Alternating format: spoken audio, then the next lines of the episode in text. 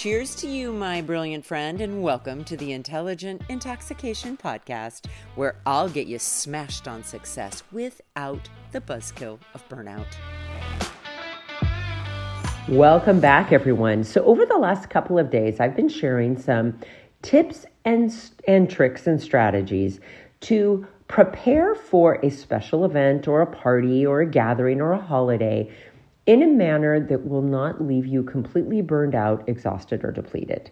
So today, what I would really love to talk to you about is, as you plan for this special event, be really clear in your planning what only you can only do. And I remember hearing that quote years ago from this amazing female CEO and entrepreneur, Sandra Yancey. She created the eWomen Network, and that's her kind of her governing principle or mantra in her company is, I am only going to do what I can only do. In other words, if something can be delegated, she's going to delegate it.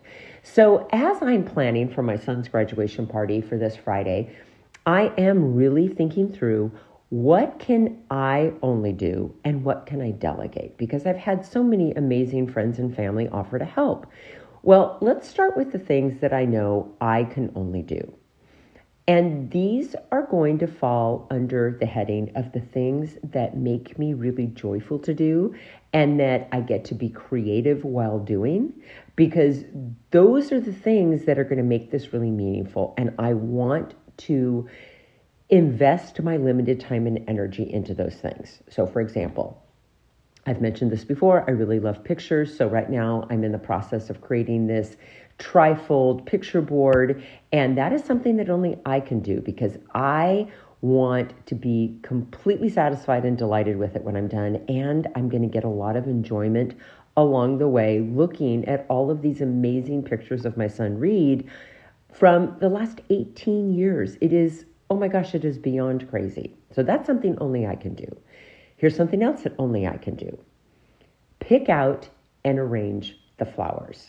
I love fresh flowers anyways, and I always have them at my home.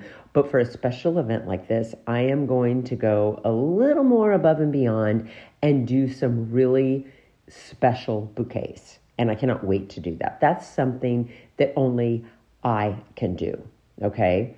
And I'm trying to think, are there other things that only I can only do?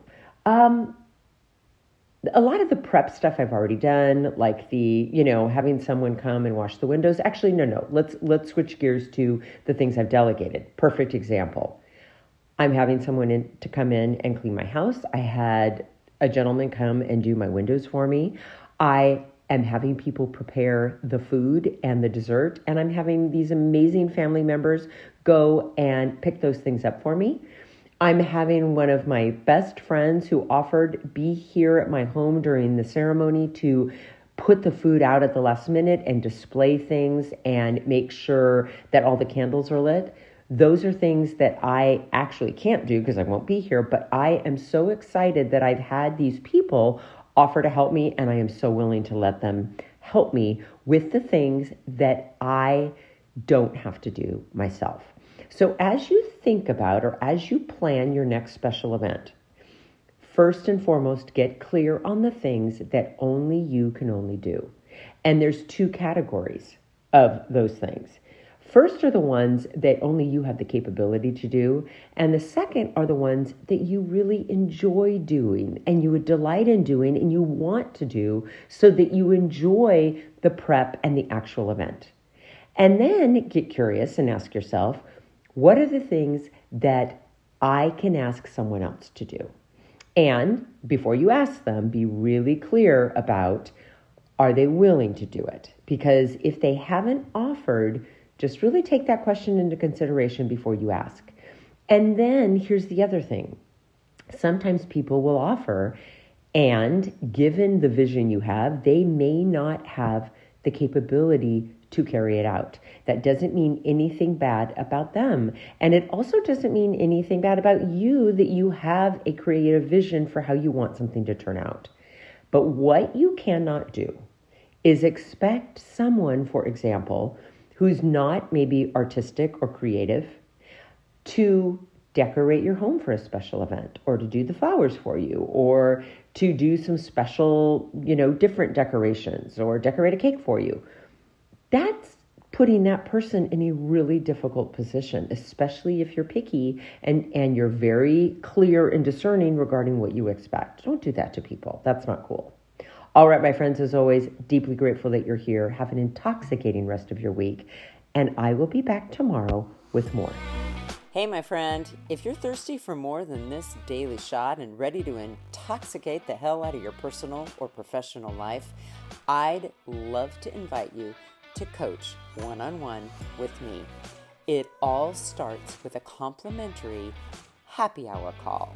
Head on over to terribradway.com. That's Terry with 2 R's and an I. Bradway, spelled just the way that it sounds. Once you get there, my friend, click on the Work with Terry button and we'll take it from there. Thanks for listening and have an amazing day.